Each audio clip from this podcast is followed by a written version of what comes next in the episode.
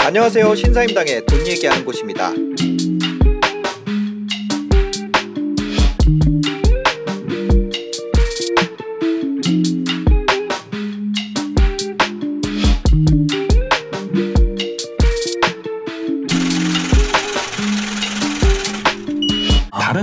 전문가들은 지금 다 공급 부족 맞아요, 맞아요. 근데 이게 자세히 보면 그 올바른 분석은 아닌 거예요. 아, 왜 그러냐면 네. 실제로 공급 부족이라면 음. 2012년, 13년, 14년도에 입주 물량을 따져보면 네. 사상 최저치예요. 아, 2012, 13, 14가. 네. 네. 그러면 사실 이때 폭등을 했어야 되거든. 공급만 따진다면. 네. 그죠? 근데 이때 가장 침체기였단 말이에요. 서울이요. 네. 서울 수도권이다. 아. 그리고 또 그러니까 서울 수도권 공급량을 보면 2012, 13, 14가 서울 수도권 합쳐서 공급량이 최저였다 그렇죠. 거의. 네. 아, 근데 안 올랐어요. 침체기였죠. 완전 네, 안안 오른 오른 정도가 게- 아니고 그쵸. 그때는 사람들이 그냥 네. 뭐뭐 그냥 계속 하락할 거라고 맞아요, 믿었죠. 맞아요, 맞아요. 그리고 또 이제 최근으로 돌아오면 음. 2017년, 18년, 19년도가 네. 사상 최대의 공급이었어요. 맞아요. 2018년은 특히 더 심했죠. 그렇죠. 2018년에 엄청난 입주 폭탄이 온다 그래가지고 네네. 2017년에 이제 2018년만 대화가 끝, 끝났다 뭐 네, 이런 얘기가 맞아요. 굉장히 많았단 네, 말이죠. 네, 네. 근데 그걸 다 이겨냈어요. 네, 맞아요. 그러니까 이게 공급으로만 따져보면 안 되는 게 음. 수요라 수요가 네. 시장이 과열되면 자 원래 2012년, 13년, 14년도에 안 집을 안 샀던 사람들이. 네. 그러니까 시장 이 사람들은 어떻게 보면 시장 참여자가 아닌 겁니다. 음. 수요자가 아닌 거죠. 네. 근데 이 사람들이 지금 집을 사요. 음. 수요자로 변한 거죠. 네. 수요가 늘어난 거예요. 네. 그리고 다주택자들도 처음에 하나 두 개 가지고 있던 사람들이 지금 10개, 20개 산단 말이에요. 음. 네. 그러니까 뭐냐면 시장이 과열되면 음. 이 수요가 이만큼 어느 안정기 때 있던 수요가 이만큼이었다면 네. 과열 시장에서는 이만큼으로 늘어나는 거예요. 수요가. 그러니까 이걸로 설명하면 모든 걸 다 설명할 수가 있습니다. 네, 네. 자, 침체기 때 네. 침체기 때 공급이 줄었어요. 공급이 줄었는데 왜 침체기였냐? 네. 수요가 확 쪼그라드는 거죠. 안 사는 거예요. 네, 네, 네. 안 사면은 안 늘어나요. 그죠, 그죠. 그러니까 수요가 확 쪼그라드니까 공급이 줄었는데도 불구하고 초과 공급 상태인 거죠. 음, 수요가 줄어서. 네. 네. 그 다음에 2018년, 19년 이때 사상 최대의 공급이었어도 네, 네. 다 소화를 해버리는 거예요. 왜냐하면 수요가 이만큼 늘어나니까. 네, 네, 네. 그러니까 지금 지금 보면 이제 지금 제가 왜 하락을 예상을 하냐. 네, 네. 이게 두, 두 가지 시장으로 이제 나눠서 봐야 되는데 네. 우리나라 부동산 시장은 사실 정확하게 따져보면 두 개로 나눠져 있습니다. 어, 어떻게 나눠져 있나요? 이제 일반 매매 시장. 일반 매매 시장. 은 기존에 공급돼 있던 아파트에서 네. 아파트에서 살고 있던 사람들이 파는 물량이죠. 네, 네. 이게 이제 일반 매매 시장이고 네, 네. 분양 시장이 있어요. 분양 시장. 네, 분양 시장. 어, 이제 여러분들은 또 입주 물량이 공급이라고 많이 착각을 하고 계시는데 음, 네. 사실은 입주 물량은 그 매매 시장의 공급 역할을 하지 않아요 원칙적으로 아. 아, 입주 물량은 그냥 입주하는 거거든요. 왜 분양할 때 음. 네. 3년 전에 분양을 해서 샀잖아요. 계약을 근데 썼는데 전세 시장에 공급이 되잖아요. 그죠? 네. 그건 맞습니다. 네, 네. 그러니까 저 그건 정확히 보시는데 그래서 저는 시장을 우리나라 부동산 시장을 네. 다 나눠 넣습니다. 네, 네. 매매 시장은 분양 시장과 일반 매매 시장으로 나눠져 있고 네네. 임대 시장이 따로 있는 거예요. 음. 그리고 각자의 시장입니다. 그리고 네. 각자의 시장이지만 서로 간에 상호 영향을 주는 거죠. 네네. 그래서 구분을 달리해서 그 시장만의 분석을 한 다음에 그 시장이 이제 임대 시장이 매매 시장에 언제 어느 때 영향을 줄 것인지 아하, 네네. 이런 걸 구분을 해야지 이걸 뭉뚱거리면 안 되는 거예요. 음. 사실은 만약에 예를 들어서 네네. 심사임당님이 집을 이제 어디 이사를 가가지고 거주를 할거 하잖아요. 네, 네, 네. 그럼 거주를 할 때 선택을 할 거 아닙니까? 매매를 할 것이냐, 임대를 갈 것이냐. 그렇죠. 둘 중에 하나는 해야죠. 그렇죠. 어쨌거나. 그러니까 매매를 하게 되면 매매 시장, 매매 가격에 영향을 주는 것이고 네. 전 임대로 가면 전세 예, 가격에 영향을 그러죠, 주게. 그러죠. 그러니까 구분해서 봐야 돼요. 음. 그러니까 입주 물량은 실제로 제가 100% 임대 공급이라고 얘기를 해요. 네. 왜냐하면 새로 없던 집이 새로 생기는 시점이잖아요. 네, 네, 그렇죠. 이때부터 이제 사람들이 실거주를 하는 거죠. 네. 그러면은 어 이때부터 어 임대 공급이 되는 거예요. 음. 네. 근데 이게 매매 공급이 되려면 입주할 때 팔아야 되거든요. 네. 근데 모든 물건이 다 파는 건 아니잖아요. 음, 그죠, 그죠. 그러니까 일부는 팔고 일부는 다 실거주하면서 전세를 놓고 투자자들이 네. 예, 임대 놓고 이렇게 하잖아요. 네, 네. 그럼 사실은 이게 매매 공급은 아니거든. 음. 그럼 매매 공급이 뭐냐? 네. 분양입니다. 분양. 어. 분양은 100% 건설사에서 무조건 팔아야 되는 거잖아요. 그죠, 그죠.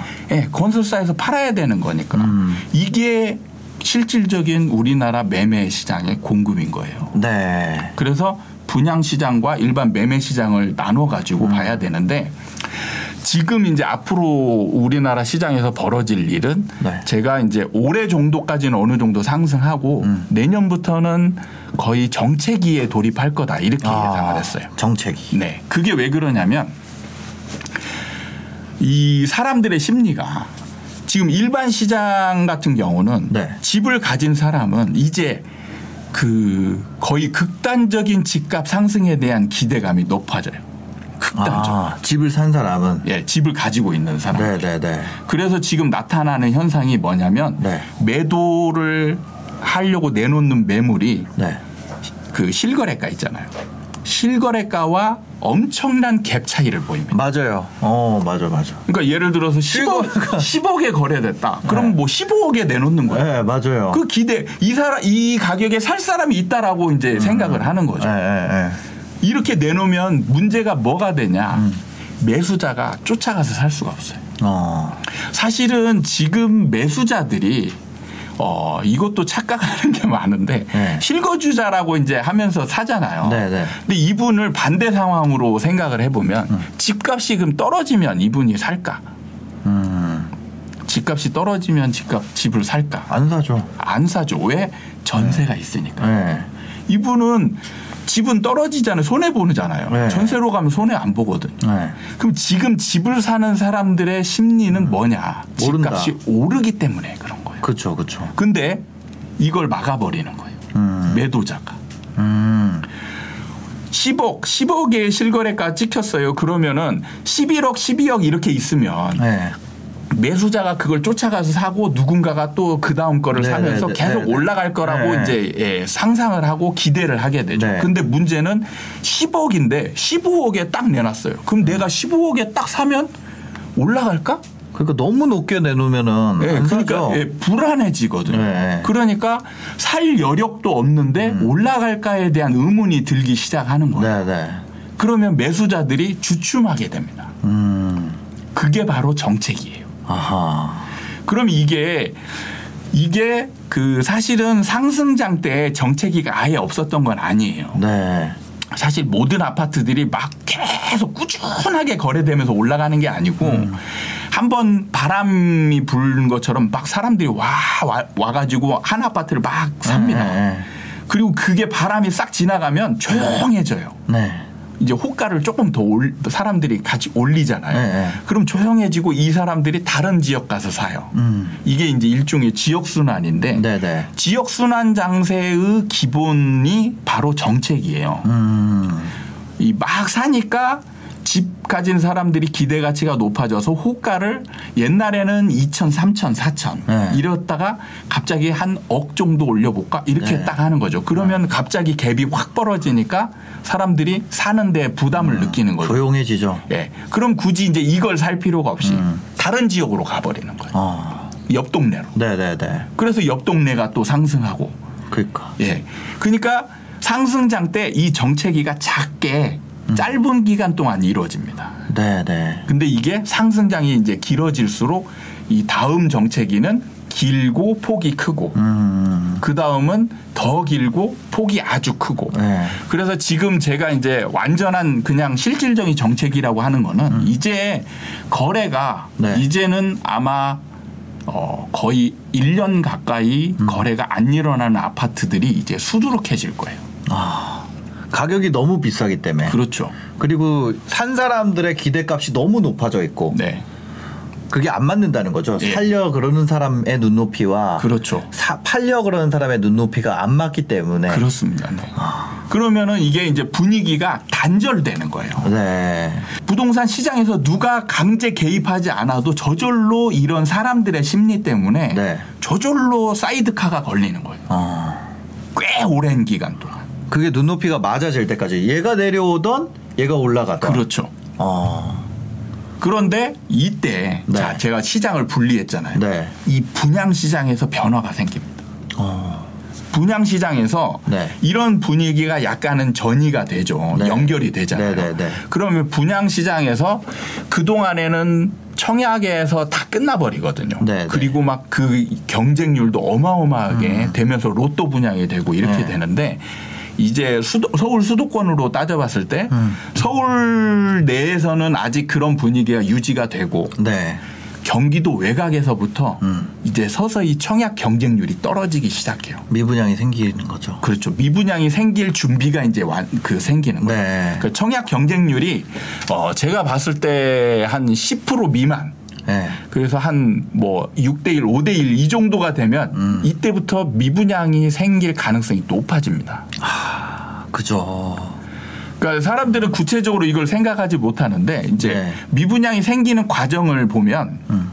아파트가 예를 들어서 천 세대를 분양한다. 네. 그럼 동으로 치면은 어, 한 여섯 동, 일곱 동 정도 어, 되잖아요. 네. 그럼 앞동이 있고 뒷동이 있고 그렇잖아요. 음, 네. 그럼 이때 당첨이 된 사람이 음. 예를 들어서 심사임당님이 네. 뒷동에 네. 뒷동에 당첨이 됐는데 음. 2층이 됐어요. 어. 포기하고 싶죠. 그렇죠. 이때 이제 이런 사람들이 고민을 엄청 합니다. 음. 아 이걸 계약을 해야 될까? 당첨은 됐는데 네, 네. 고민을 계약을 할까 말까 고민을 엄청 하다 포기하는 사람들이 생기는 거죠. 네. 왜냐하면 너무 안 좋은 자리니까 그러니까. 이게 올라갈까에 대한 경쟁률을 봤더니 음. 이제 옛날에 몇십 대 일, 몇 몇백 대 일을 될 때는 그래도 얘가 올라갈 거야 기대가 네, 네. 있는데 지금 10대 일 미만으로 이제 됐단 말이에요. 음. 아 그러면 이런 거는 이제 좀 위험하다. 거기다가 이제 분양가 보니까 주변의 시세랑 이제 딱 그렇죠. 재보기 시작하죠. 네. 그러니까 이때부터 네. 예, 미분양이 이게 생기는 거야. 서울 안쪽에 이제 분양가 상한제 이런 게 있으니까 시세보다 싸니까 그렇죠. 좀 얘네들은 아직 그게 오기는. 어렵겠지만 경기 외곽에는 그거 없잖아요. 네. 그래서 사실 고가 분양 논란은 이제 슬슬 나와요 네, 요즘에 네, 네. 그죠? 네. 그게 이제 음. 안으로 조금씩 조금씩 시간이 지날수록 분위기가 전이가 됩니다. 그죠. 그러니까 서울 매매 시장, 서울이든 수도권이든 다 모든 아파트가 지금 일반 시장에서는 정책이 네. 분위기가 좀 어, 막 달아오르다가 침체기 뭐 이렇게 약간 침체된 느낌? 음. 네. 이런 상황에서 분양 시장에서 점점 미분양이 생기면서 어. 안으로 막 들어오고 있어요. 네. 그럼 그걸로 끝나는 거예요. 그때부터 심리가 확 바뀌는 거죠. 예. 그러면 사려고 했던 사람들이 네. 이제 이게 그 안 사는 이유가 선택지가 많아지거든요. 네. 어, 미분양이 여기저기 막 생기고 네. 지금 뭐어 뭐 이제 매물들도 조금씩 나오고 음. 그러면 사야 될 물건들이 전에는 사야 될 물건이 별로 없어가지고 네. 막 고민했는데 지금은 사야 될 물건이 늘어나잖아요. 그러면 사람이 선택을 주면 네. 안 사요. 그죠, 그죠. 네, 안 삽니다. 미루게 되죠. 네. 그럼 모든 사람들이 자꾸 미뤄요. 음. 그러면 이때부터 이제 집을 가진 사람이 불안해지는 거예요. 아, 호가를 조금씩 내리기 시작하죠. 그죠. 네. 어, 나 이제 술 털고 나가야겠는데. 그러니까 급한 사람일수록 이제 네, 네. 무조건 팔아야 될 사람 도 있잖아요. 그 상황에 맞게. 네. 그럼 그런 사람들이 이제 호가를 내리기 시작하는 거예요.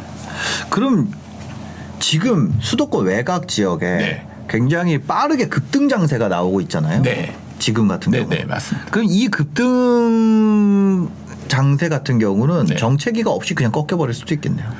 그렇게 나오고 그냥 바로 꺾일 수 있죠. 그 정체기가 오는 순간에 주변 미분양이 생기면서 네. 꺾일 수도 있는 거예요. 그러니까 사실은 지금 오르는 이유도 잘 알아야 되는 게이 네. 투기 이 과열된 심리는 음. 사실 쉽게 사그라들지는 않거든요. 아하, 네. 그러니까 안에서 이제 이 분위기가 정체되어 있잖아요. 그럼 이걸 네. 자꾸 이제 돌리게 되죠. 네. 내가 살 수 있는 거.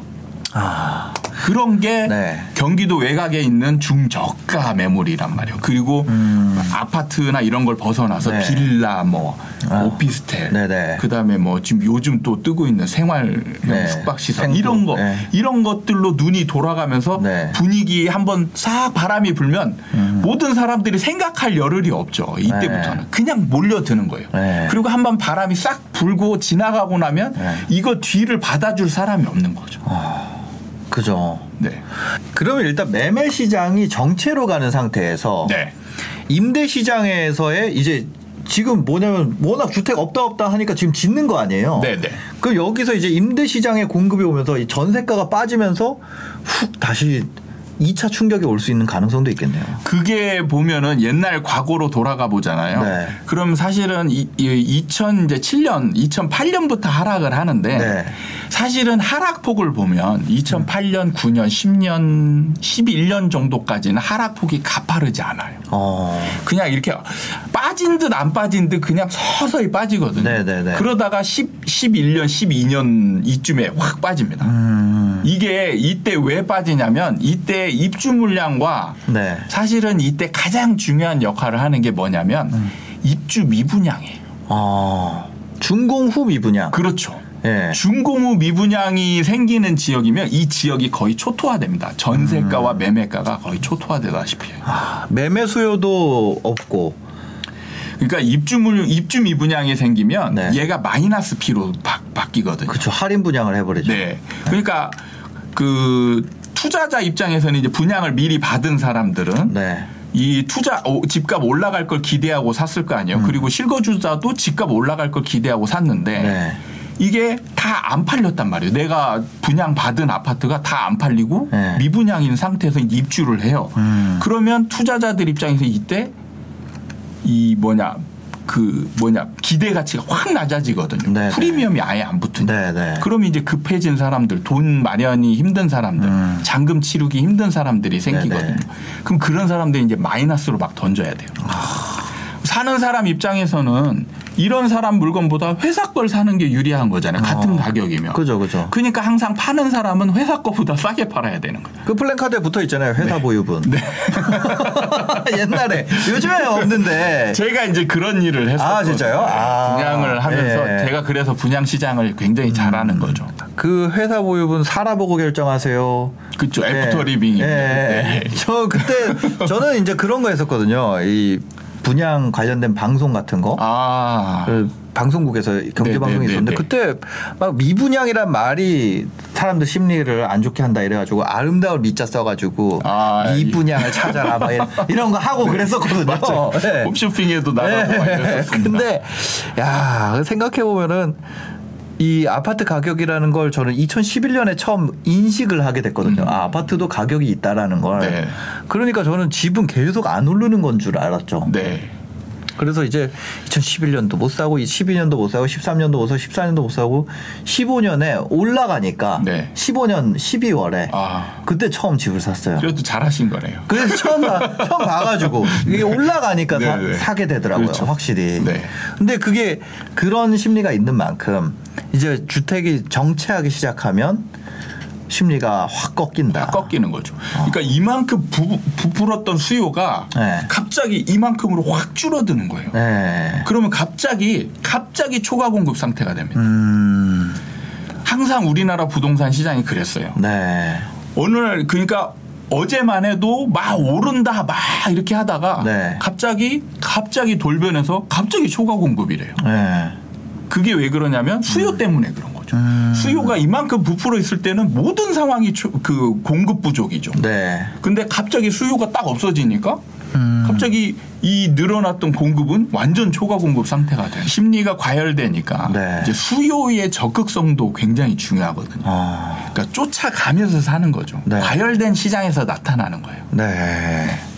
아, 그러면은 이 하락의 시점은 한 어느 정도로 생각을 하세요? 사실은 정체기가 짧지는 않습니다. 네네. 그러니까 이, 이 과거로 돌아가 보면 2007년부터 하락했다라고 생각하는 분들도 있고 2009년부터 생각했 어, 음. 하락했다라고 생각하는 분들이 있거든요. 네네. 이 정체기에서 나타나는 상황은 굉장히 이제 우연적인 요인들이 많아요. 네. 어떤 예를 들어서 정체기가 딱 되고 있어요. 근데 음. 어느 누군가는 나는 이 집에 죽어도 들어가서 살고 싶어. 네. 어떤 실수요자가 그러면은 10억에 있던 거를 15억에 딱 사버린단 말이죠. 그럼 여기는. 신고가가 팍 터지는 거예요. 어. 근데 어떤 아파트는 정책이었는데 살 사람은 아무도 없고 팔 사람이 아 나는 도저히 못 버티겠어. 음. 네. 그냥 조금 하락한 가격에 팔았어요. 네. 그럼 여기는 또 하락하고 음. 정체기에서는 이런 것들이 혼재해서 나타나. 아, 정책이라는 게 거래가 없지만 어떻게 보면은 매수 매도의 긴장감이 굉장히 팽팽한 팽팽한 순간이네요. 네네. 그러니까 여기 이 정체기에서 네. 주변 요인이 음. 이제 받쳐주질 않고 네. 가만히 있다 아무것도 안 하고 있다. 네. 그럼 다시 상승합니다. 아. 다시 상승해요. 네. 왜냐하면 사실은 어 그 조금 더 조금 더 지금 상황에서 네. 급한 사람은 매수인인 쪽이거든. 요 음. 그러니까 끝까지 집주인들이 버틴다. 네. 그러면 결국엔 매수인이 누군가는 가서 쫓아가서 사게 된다. 어. 그러니까 한두 사람만 사도 거긴 신고가 뜨면서 네. 올라가는 그래프로 딱 그려지니까. 네. 그러면 뉴스에서는 그런 걸 보여주면서 어. 예, 막 신고가 터지고 막 급등한다. 이러면은 매수인이 또 심리가 완전 무너지잖아요. 네. 이런 상황이 되는데 제가 이제 정체기에서 어느 정도 하락 전환한다는 음. 건 뭐냐면 분양이 분양 시장이 그걸 받쳐주는 거거든요. 음. 분양 시장이 이제 청약 경쟁률이 점점 벌어지 그 낮아지면서 네. 신기한 게 이때 신기한 게그 음. 분양 시장에서도 이제 또또 나눠지는 게 있어요. 소형 시장과 대, 대형 시장으로 어. 또 나눠져요. 예. 아 그러니까 분양을 계속 받아준다면 건설사가 갑부가 되겠죠. 그렇죠. 무한으로 돈을 버니까 내가 네. 찍는 대로 돈을 버니까 근데 실제로는 그런 게 아니잖아요. 네. 실제로 건, 건설사를 그러면 우리나라의 상위 시총 상위에 다 건설사만 있어야 되는데 그렇지 네. 않잖아요. 네, 맞아요. 그게 왜냐하면 그 근 10년 동안 네. 소형에 집중돼서 분양이 됐단 말이에요. 음. 소형이 지금은 대세니까. 네, 네. 그게 분양 시장에서 이제 서서히 전환점이 오고 있는 거예요. 음. 소형은 소형이 극도로 경쟁률이 떨어지고 있어요. 네. 그리고 대형은 안 팔잖아요. 어. 대형을 안 팔고 완전 희소하기 때문에 네. 대형의 분양 경쟁률이 굉장히 높아졌어요. 아, 지금. 진짜요? 네. 아. 그러니까 청약 경쟁률에서 이미 일반 사람들은 모르는 상황이 이제 벌어지고 있죠. 네. 그럼 이때 이때의 미분양이 날 확률이 높은 평형 때는 뭐냐? 소형이에요. 음. 아. 신기하게도 인기가 아직도 많은데 네. 소형에서 미분양이 생기는 거예요. 음. 그럼 이게 이게 사람 심리를 완전히 끝내버리는 거죠. 네. 인기가 좋다라고 생각했던 게 미분양이 딱 생기면서 어 네. 안 팔리네 음. 얘가 안 팔리네 이러는 상황이 오면 사람이 어. 이제 예 굳이 막 사서 막 어, 적극적으로 살 필요가 없어져 네. 아, 이게 심리의 방향이 되게 중요하네요, 결국에는. 네. 그런데 이런 거 있잖아요. 네. 지금 아까 처음에 얘기하실 때 매매가 매매 수요가 있고 네. 그 임대 수요가 있다. 네, 네. 근데 지금은 전세가율도 계속 오르고 있잖아요. 네. 전세가도. 네, 네. 그 원래는 이렇게 매매 수요가 많아지면 네. 전세 수요는 줄어야 되는 거 아닌가요? 어 맞습니다. 근데 지금은 이게 두 개가 다 올라가는 약간 좀 이상한 상황인 것. 그거는 그 이제 이 시장을 수요 공급으로만 보면 안 돼요. 전세 시장. 네. 전세 시장의 상품의 특성을 잘 알아야 되는 게 사이클이라고 제가 표현을 하는데 음. 네네. 사이클 상황에서 매매가의 바닥 상황에서는 네. 전세가가 매매가를 밀어 올리는 역할을 하고요. 네네. 그다음에 상승장에서는 이제 전 그 전세가율이 벌어지잖아요. 네네. 이때부터는 거꾸로 매매가의 영향을 받는 전세가가 생기는 겁니다. 아. 그래서 실제로 2018, 17년 말쯤에 네. 갭 투자 이제 열풍이 막 불다가 네. 이때 전세난이 끝나요. 네. 2017년 말쯤에 네. 전세난이 끝나면서 전세가가 조금 하락하거든요. 네. 그러다가 전세가가 다시 올라갑니다. 맞아요. 네. 그게 뭐냐면 이제 갭 투자에 의해서 수요 공급이 이제 공급 쪽으로 많이 늘어나잖아요. 네, 그래서 네, 네. 이제 이때는 수요 공급이 좀 어긋나서 하락을 하다가 음. 좀 안정화되니까 다시 그때부터 올라가는 게 매매가의 영향을 받아서 이때부터는 이제 올라가는 거예요. 아, 매매가 영향. 예, 수요 공급은 안정이 되는. 네. 근데 그 갭 투자하는 사람들은 사실 세입자 못 구하면은 네. 망하잖아요. 그렇죠. 그죠. 네. 그러니까 이게 그러니까 그- 이게 올라가는 상황에서는 네. 이 투자자들도 여유가 생겨요. 음. 그래서 이 같이 같이 올라가는 상황이 생기니까 네. 임대인도 그거를 임차인도 네. 임차인도 그거를 막 극단적으로 거부하기가 힘들어요. 왜냐하면 임차인은 문제는 생존권이 달린 문제. 음. 필수품이잖아요. 네, 네. 그래서 집을 구하지 않으면 안 되는 그냥 거리에 나앉게 음. 되는 상황인 거잖아요. 그러니까 투자자는 사실은 내가 빈집으로 놔두거나 약간 손해 보면 되는 상황인데 네. 임차인은 목숨을 걸고 투쟁해야 어. 되는 거예요. 어. 그래서 올라가는 상황이 되면 급한 거는 임차인이에요. 아. 그래서 어쩔 수 없이 올라가는 상황에서 갭 투자를 하잖아요. 네. 그러면은 그 전세가를 좀 높게 놔도 네. 조금 지나면 그 전세가가 掲げた。